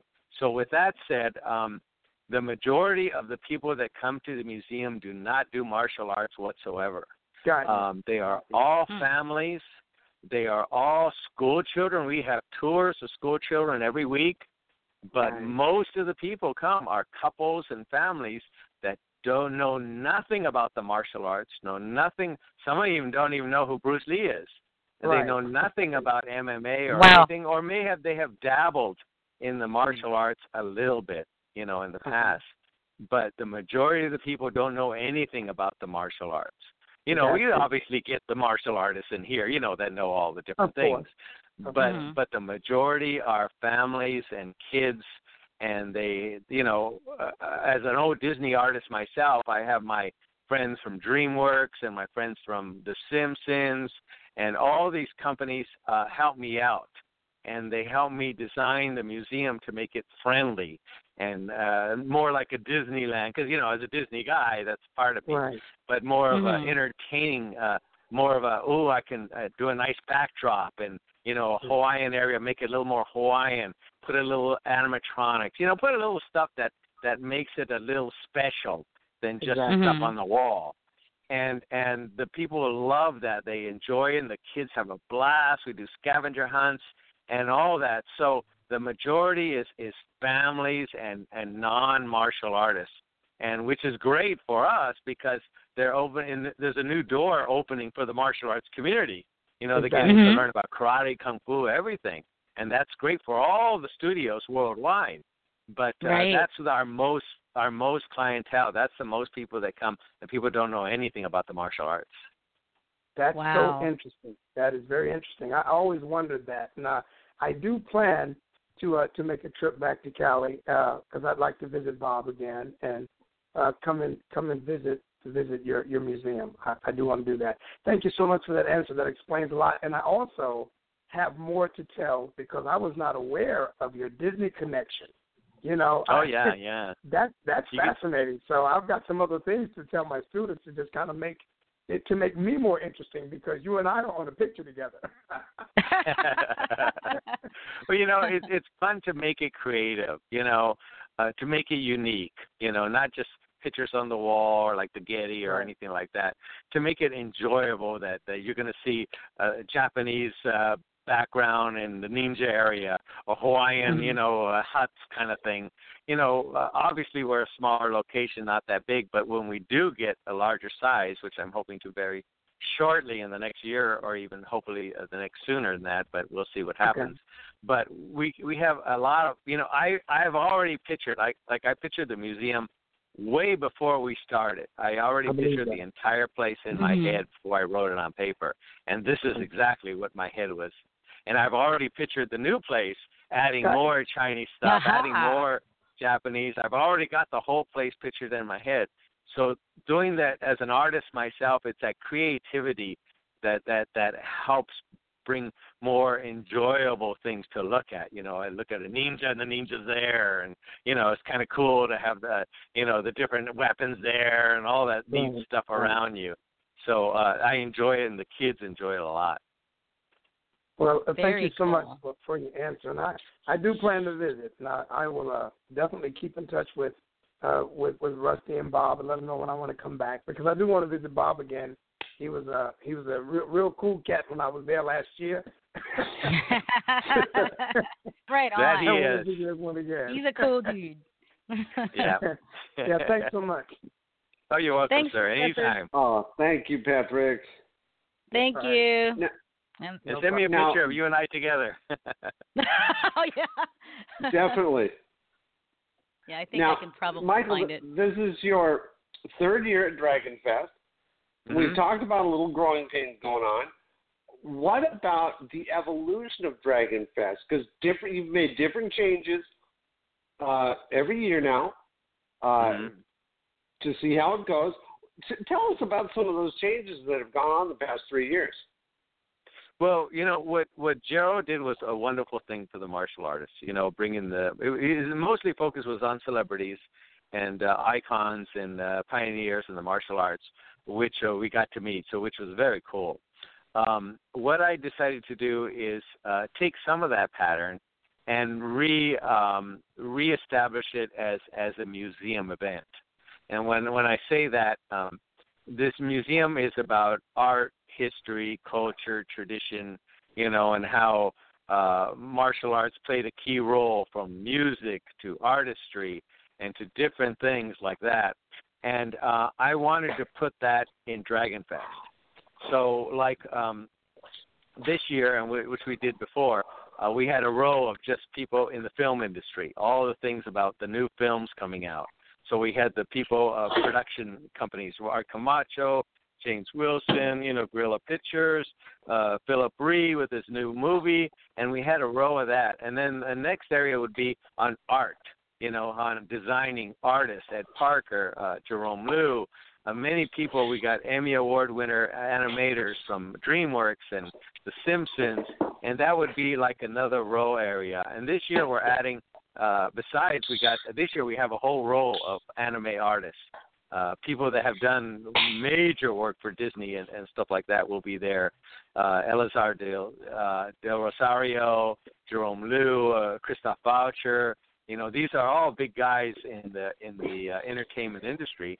And then the second new role we have this year is for books and cultural history.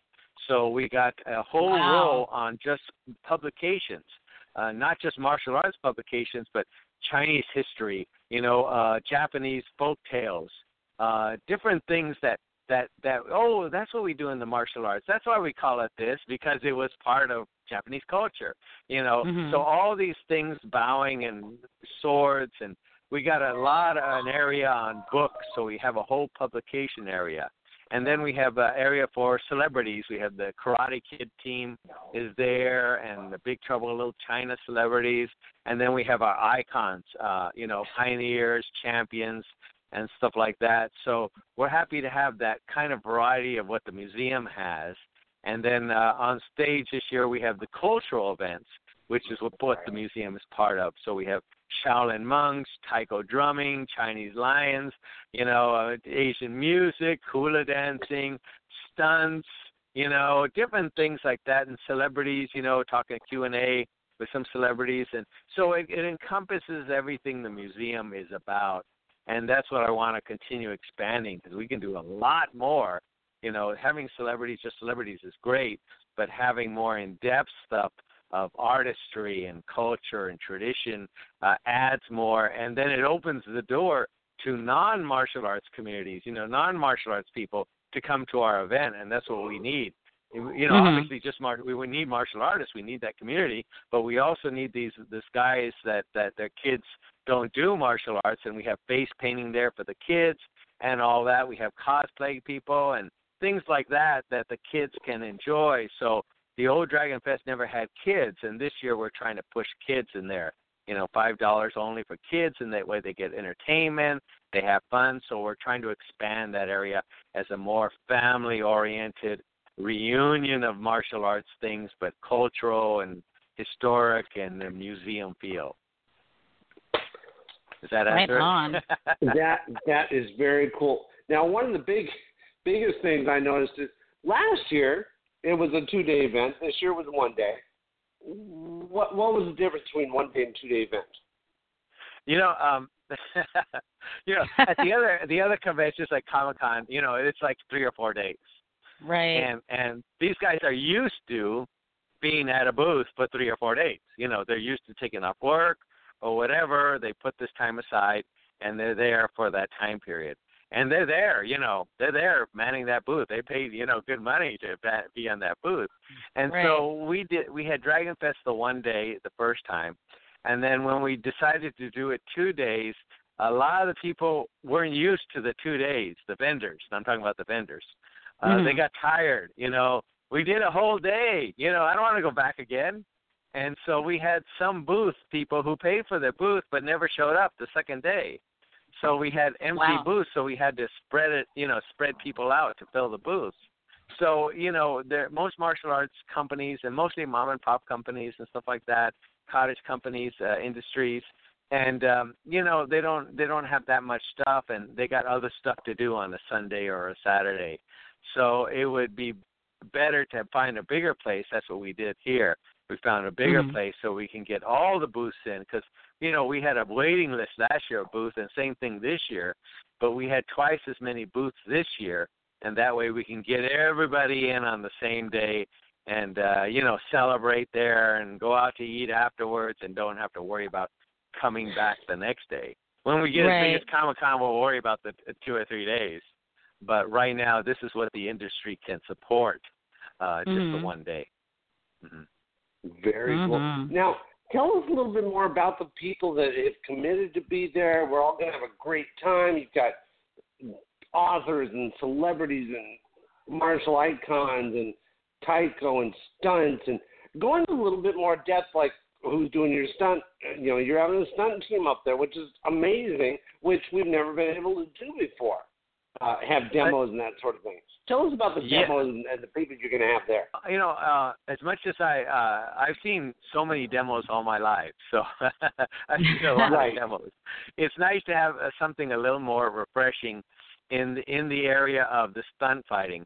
The stunt fighting put on by John Craig is a a kid-oriented stunt fighting, uh, because our goal is to attract more families, you know, into Dragon Fest, and don't want to make it too harsh, you know, for the little kids. And uh, so it's more of a kid friendly kind of thing. And you know again as we open the doors more to families and other people who have never done the martial arts who want to come to dragon fest and i mean you know like here at the museum people pick up the flyers and they i'm coming i'm going i'm going and they don't do martial arts at all.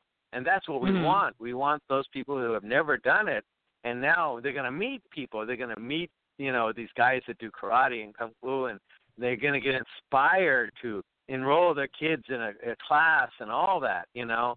So by having a fun and entertainment and exciting things that that uh, these people are not used to is kind of unique. Having the Shaolin monks is they're very creative, and the taiko drumming. You know, we've seen taiko drumming, but a lot of them haven't seen that, and that's all brand new to them. So it, it shows the culture and the history. You know, and I think that's very important.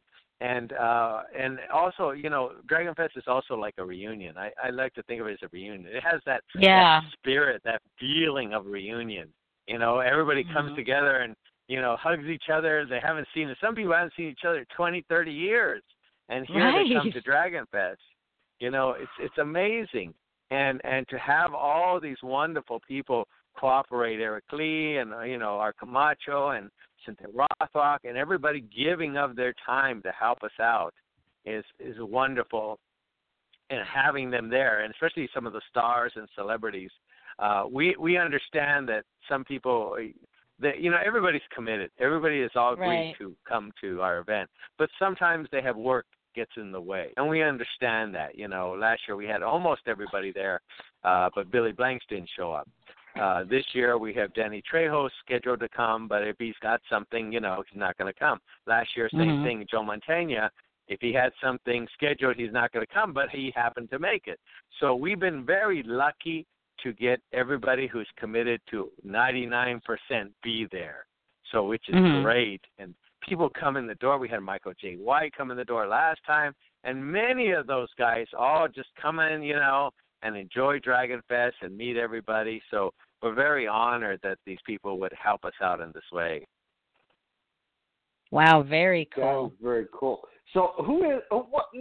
Tell tell us those uh, celebrities that are are going to make. You of course mentioned Danny Trejo. Who else is going to be there or scheduled to be there at this time? Well, let's see. We have uh, Danny Trejo scheduled to be there. Uh, Steve Oedekerk from uh, Kung Pow movie. Very uh, great cool. guy. Robin Shou, uh, Mortal Kombat. Um, Cynthia Rothrock, of course, the great Cynthia. Uh, Don the Dragon Wilson, Sasha Mitchell from the old TV shows, Dallas and all that. Uh, Cool. Al Leong, you know, um, we have the cast of the Cobra Kai, all the Cobra Kai from the Karate Kid, including Martin Kove, which is very cool to have here. Cool. And uh, and then you know we got uh, some of the uh, pioneers like Graciela Casillas. It's her first time. Uh, you know James Lew, uh, Fumio Demura, uh, Doug Wong, Eric Lee, Cecil Peoples. Um, you know um, Albert Leong, Donnie Williams, T.J. Storm. A lot of great people will be there, and uh, they're they'll be nice to meet, but a lot of more come in the door, which is a very I, I love when they surprise us. you know, last year uh, Frank Trejo appeared and couple other people appeared that I was shocked was there, and I was very glad that they came. So we're happy to have a lot of the celebrities there and the people supporting us. I think Kathy so Long's Frank, going to be Frank there Trejo was as not well. scheduled scheduled Yeah. last year. He just showed up. Frank Frank was was not scheduled. He just showed up. That's correct. A lot of them just showed up, which Wow. was very nice. You know, and they're That all very so cool. supportive. And you know, which is very cool. They all paid their way. You know, because you know this is a nonprofit. The whole thing is a charity event, and uh, even the big icons all were happy to pay their way in, which I'm very thrilled. You know, that says a lot about a person, and uh, I'm very thrilled that they did. Very cool. It really it really does. It really does. So Rusty, th- this is the one of the shows that I have been doing most of the spe- speaking. That is rare. And that's and that's cool with me. and that's cool with I- me. and that's that's so what do you have for Michael though? You've been both Dragon Fest right alongside with us. I'm, What's I'm that? sorry. Say it again. You, you've uh, Rusty, what do you have for Michael? Because you've you've seen the, the same things I have through the years. You've been at both Dragon Fest right alongside of us.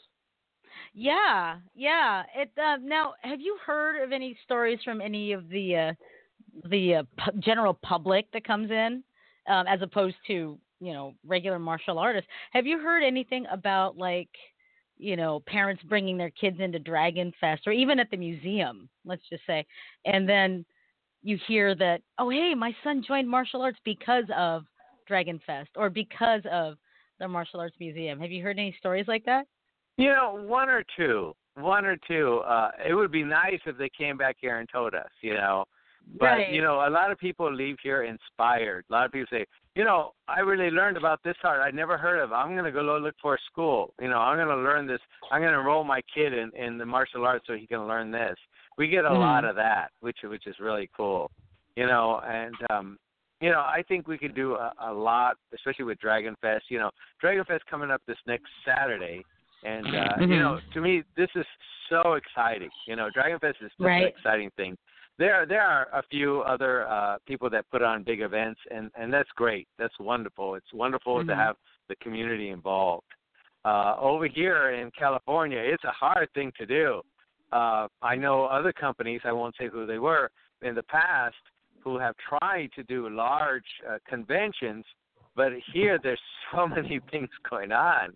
You know, it's hard to Mhm. get them the martial arts. You know, Disneyland's here and Universal's here and movies are here and you know Hollywood's here and everything's everywhere. Right. So it's hard to get everybody and you know to to get behind it. But thankfully, you know, with with Dragon Fest, um, it's been a community effort, you know, and I really Mhm. have to thank the community for for continually being behind me. I mean, they were behind me when I had the the magazine and doing that, you know, uh, Parker and all those people were behind me. And still those same people who were behind me back then in the 80s are still helping us in the museum, you know. We've switched switched to a museum, which I'm very glad of, but they're there to help us and there to support us and they're there at a Dragon Fest, they're at the events, and it's a blast for them and I enjoy it. You know, I really enjoy Dragon Fest. I'm glad we started. I wish I would have started it sooner like people told me, but uh it has been a fun ride, you know. I I just really get a thrill out of Dragon Fest. And what's more uh, there's such generosity of, of a lot of people that will just come up and give us money right there at Dragon Fest. You know, here Mhm. here's a couple hundred dollars. I, I made this at my booth. Here, you take it. You know, uh, people are just being very kind to help us out because they know the greater good. You know, th- this is all Right. going to the museum, and this is all going to hopefully when we expand to get a big place. Not hopefully when we get it, we can do a lot of stuff. Have a big theater in there and do a lot of stuff for the martial arts all over the world. Be the home of the martial arts community worldwide, and people see that vision and they're there to help us out. And by being part of Dragon Fest, uh, that helps us out galore. Dr- Dragon Fest is our biggest fundraiser of the year, and Mhm. we're, it's getting bigger and bigger. And the more people support it, there's no reason again why we can't be huge. And and Right. this is a charity, it's a nonprofit, and by being there and being part of it, and it's something so special. You know, I, I hate to say it, but a lot of us are leaving, passing away. Yeah. Let's get a time when we can be together to say one last hurrah, one last hello. You know, see that instructor that we haven't seen in 30 years. This this Mhm. provides that opportunity. It is incredible. I mean, I look I've looked forward forward to every year because like you said it's like a, a reunion.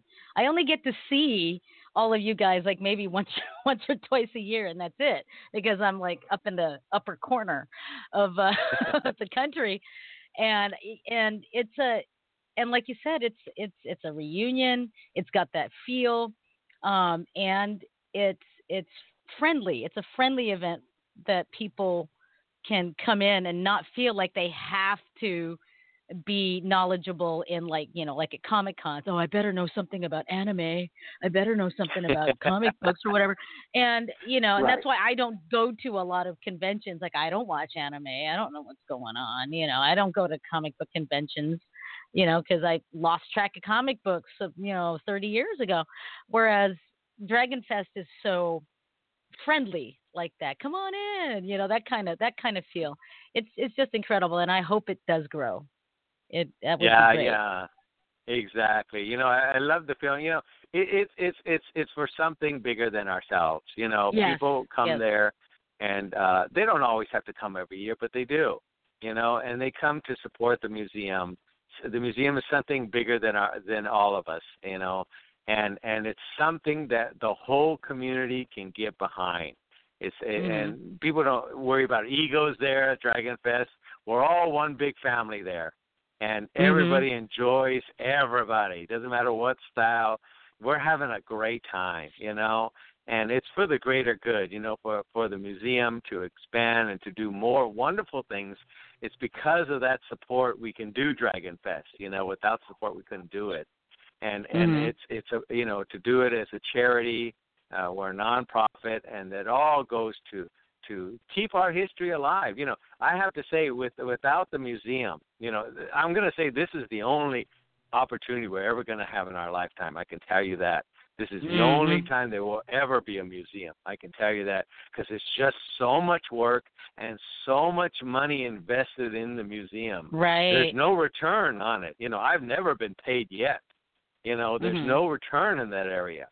So it's a hard thing to do. You know, it's a hard thing to do. But without a museum, all that legacy, all that wonderful, the Blood and Guts era and the Ark Yuey Wong and all these uh, people faced prejudice and racism when they came to America to bring their arts, all those wonderful things will be gone. You know, the books are getting no longer published and the magazines are almost all gone. And without a Mhm. museum, that history, those uniforms that they wore will be Yeah. thrown away by their grandkids. All that will be lost, completely lost. No one will know who Joe Lewis was, or Bill Wallace, or Bill Bill Ryusaki, or Bruce Lee, or any of those people were. You know, without a museum, it's all going to be lost. So Mhm. without the support of the community, uh, it is the support of the community that that makes this possible. The museum is designed to land, continue long after I'm gone. It'll continue on, and I've designed it to be that way. And uh, with that, so I encourage people to to support the museum by going to Dragon Fest, being a part of it, adding more donations. It's all tax deductible. You know, supporting. You know, you would have 27,000 known martial arts schools across the nation, not including garage schools, community center schools, art Mhm. schools, and so many more. Imagine if each school just gave $100 once, once to the museum. We can be in a huge place by next month. So Right. we got to get the whole community together to do something like this. The museum, it's here, it's established. We are registered. We've done it right. We've met with the right politicians. We've met with the right people to get it up and going and to continue to last for many generations to come. and I, I believe we've done it right. And I, I, I, I only look to we're going to grow and do many wonderful things if we can get the whole community behind us. Mhm. Mhm. Now, Now, uh, if tell I us about some of your exhibits. Yeah, and how do you get these items for these exhibits? Because you've got some really cool items. Yeah, we do. I know they're they're really neat. Um, I like I like our gopher chucks. Uh, that's pretty funny. you know, um, uh, everything here, 100% of the items are donated to the museum. Everything is donated. Wow. Uh, we just don't have the funds to to buy items, and thankfully, people see what we're doing and are happy to be behind us and donate stuff. You know, Steve Oedekerk donated his his gopher chucks and uh, uh, the squirrel and different things. We have the mask from uh, Enter the Ninja. You know, we have a Mm, hundred euro kendo outfit here. We have samurai outfits. Some are new, some are old. You know, uh, some are some of the samurai are new, so the kids can kind of touch it a little bit, which is good. You know, they get a little feel of stuff. We have the drums. You know, the uh, drum from the Chinese New Year, an old drum from back then. We have a lot of great stuff that people uh, continually give and help us out. You know, and so th- we're very privileged of that. Matter of fact, we have so much stuff. We have two little warehouses that are filled with stuff that we are Oh, my able to put out because we just don't have the room. So we're Mhm. ready to open at a bigger place. we have the equipment Right. to open there, you know. But um doing the exhibits has been really fun, you know. Um featuring culture and history and all that as as the main placement of stuff that that people can relate to the Great Wall of China and how that played a role in Chinese history and how music played a role in kung fu and art played a role in the samurai all that the kabuki theater and all these different things artistry things that played a role in the martial arts and it's that connection that the non-martial artists can can relate to quite a bit more Mhm. and then, oh yeah, oh I see how the Filipino dancing, the Filipino dancing was teaching the art of Kali to their Filipino, you know, uh, people Mhm. and all that. So dancing and culture all plays a role. So we've done exhibits based around all that, and so doing exhibits has been really fun. I just we had wish we had the funds could do a lot more because I have a lot more in my imagination, but uh, we Right. what, for what we've got, we've I think we've done a pretty good job. Wow. Now, do the exhibits rotate at all? Like, you know, do exhibits like stay up for a year and get rotated out? How does that work? A little bit, a little bit. You know, um, like the we we usually kind of add on to stuff more than rotate. Uh, a few Mm, things we mhm. add on, you know, because we still have a little bit of room where we can add a few more things. You know, like um, uh, we're getting uh, uh, Joe Lewis's uniform, the Stars and Stripes one coming up Oh, cool. and uh, that's going to be a nice addition. So we're going to add that, you know, to our area, and we're getting a few other uniforms and a, a few other uh, movie things that we can actually, because we have a little space we can add to it without looking cluttered. So we do Mhm. rotate a little bit because you know we get a lot of brand new people that come to see the museum, and they get to enjoy all that unique stuff that we have. So we Mhm. we our goal is when we we have a huge place uh, to have exhibits, and in the exhibits we can do uh, you karate uniforms from the blood and guts era, you know, Mhm. uh, full contact fighters uniforms, or you know all these different weapons of uh, Hawaiian weapons, or you know different kinds of things that that we can focus on, you know that, that Mhm. we're unable to do right now because we don't have the space but you know we do Chinese lion dancing from the 1920s, the old lions, and you know Oh, very unique stuff. You know the the different federations, the different judo uniforms from you know the Olympics, and all that unique stuff we can do in a larger place. You know, uh, Mhm. all of Chuck Norris's outfits, or you know, or stuff like that. We can put from Walker Texas Ranger or something like that. We can do a lot of that when we have exhibits, so we can do that as a rotating thing as an exhibit. Very cool. Very, very cool. Now, um, I had another question about the the museum. What was that? Did you guys hear that? Was that is No. that on your side? Oh, okay, okay.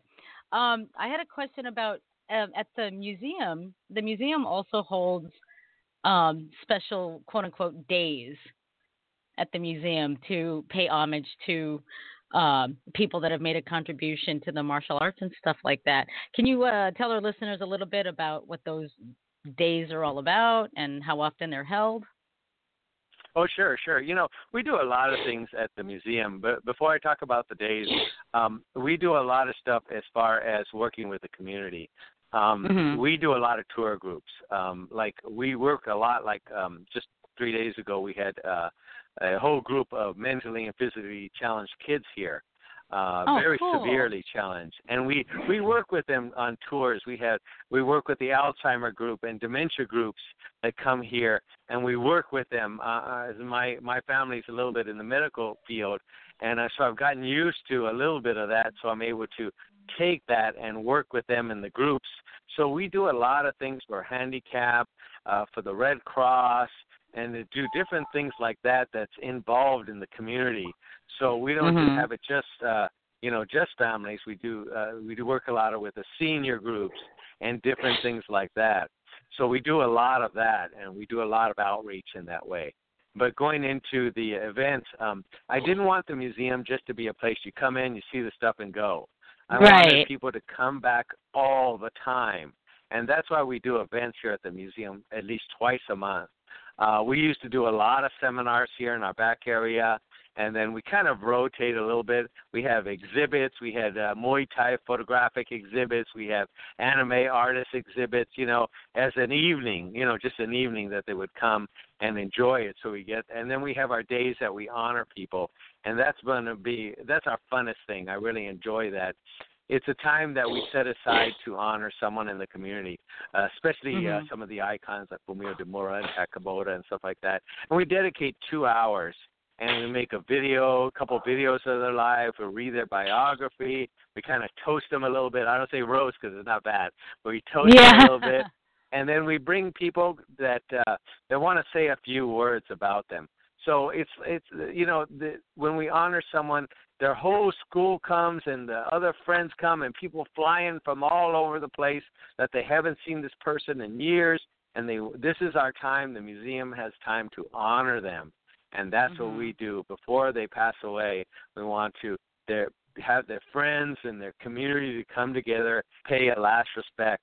Hopefully not last but pay a Right. respect to that person and say this is what you did for me. Thank you you know so it gives people the time to come up on stage and to tell you know the story of what they've done or what that person has changed their life.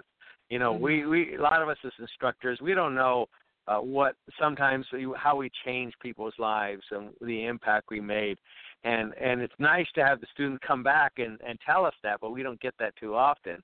But when we have something like days we honor people um they come and they say i came all the way from new york just to say thank you to be here to support you to honor you today and we do a two hour event and the people love it. Tears in their eyes or they laughing or enjoying and they see all it's like a huge reunion of everybody they've known in the past and it's nice to have them together. So we're I love doing those days so we just got to have more of them I it's a fun thing to do and and a fun Mhm. way to say thank you and a wonderful way to say thank you for what they've done in their life Very cool. Now, at the museum, is there a way that uh, people can donate? I mean, I know they can like go to the the museum itself and um, put a donation toward the museum. Is there a way they can do it online? Uh, yes, they can. Uh, our website is ma, the letter ma, and then the word museum.com. So M A mamuseum.com, and there they can donate. It's uh, again we're a nonprofit charity, and whatever they donate is tax deductible. Uh, thankfully, we get many donations on there, which I'm very honored. But anybody from anywhere across the world can go onto our website and make a donation to the museum. And and that's what the museum the museum is completely supported by donations and memberships. They can become a member and uh you know uh people helping us and uh volunteering and uh coming to the museum but it's that those donations that really help us out. The sponsorships, you know, like we're very privileged to have Michael Perella and the County of LA sponsor Dragon Fest this year, and that's wonderful. And we need more of that. So we, uh, the museum, again, is supported completely by donations and uh, memberships. So I encourage everybody to get behind the museum. Go to our website, mamuseum.com and uh, make a donation and support this great cause that will have an impact on the entire martial arts community, not for just this generation, but for many generations to come. Very cool. Awesome. Hear that, folks? MAmuseum.com. Make a donation if you can't come to Dragon Fest. And if you can come to Dragon Fest, um, if I remember correctly, the online ticket sales are done with. You can get your tickets at the door come on out everybody because it's going to be a blast. I am so looking forward to seeing this this this bigger venue. yeah, it's a little bit bigger. It's it's the size of the other one and a half. So well, we have bigger. to grow in steps here. right. You know, it's, the worst thing is to do is to get a big place, and that's what I've seen other people do.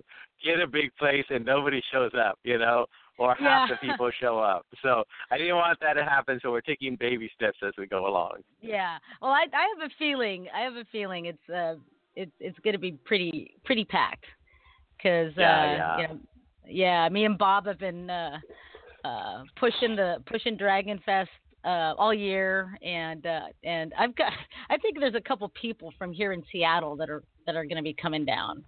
Um, I don't. I'm going to have to check with them. I, ha- I know I have a couple students that said that they wanted to come down, and one student that said that he was on his way driving down um, for something else, and he wants to like come by and check out Dragon Fest. And I was like, oh hey, we should just one of these days I'll bring a contingent to, to see the museum. one of these days. All right. Well, we're getting close to the end of our broadcast time, so I'm going to bring the mic over here to Bob to see if he's got any last minute questions. Why would you do that? she loves to put me on the spot like that. She's like, "Hey, Bob, here you go." Here you go.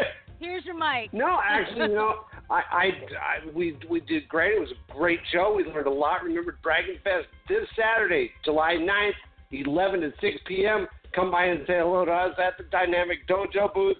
Uh, and we're going to have so much fun. We got a new mic flag. We got a new backdrop. We that this thing is going to be branded for us. Please stop by and say hello to us. Re- but remember, I don't like people. Remember, he doesn't like people. I guess I'll me and Kathy will be doing all the interviews. I guess no. Right. we're gonna twist. We're gonna twist Robert's arm to do some interviews.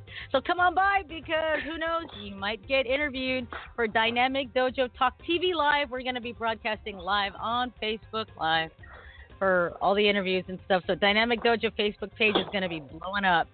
So stop on by, folks. All right. Well, thank you so much, Michael, for taking time out of your schedule to be with us today. Oh, you're welcome, guys. It was a blast. I really enjoyed it, and I hope other Oh, people are you. encouraged by it. Yes, I, I hope people I hope are so. encouraged to come to the museum as well. So have a safe Fourth, everybody, and we will see you next week, Michael. Well, I will. Sounds Bob great. sees you more. All right. Have a great rest. Have a great rest of the weekend. Okay, Bye, guys. Bob. Bye. everybody. See you next Bye. week. Bye. All Thank you. Bye. See you next week. Bye bye.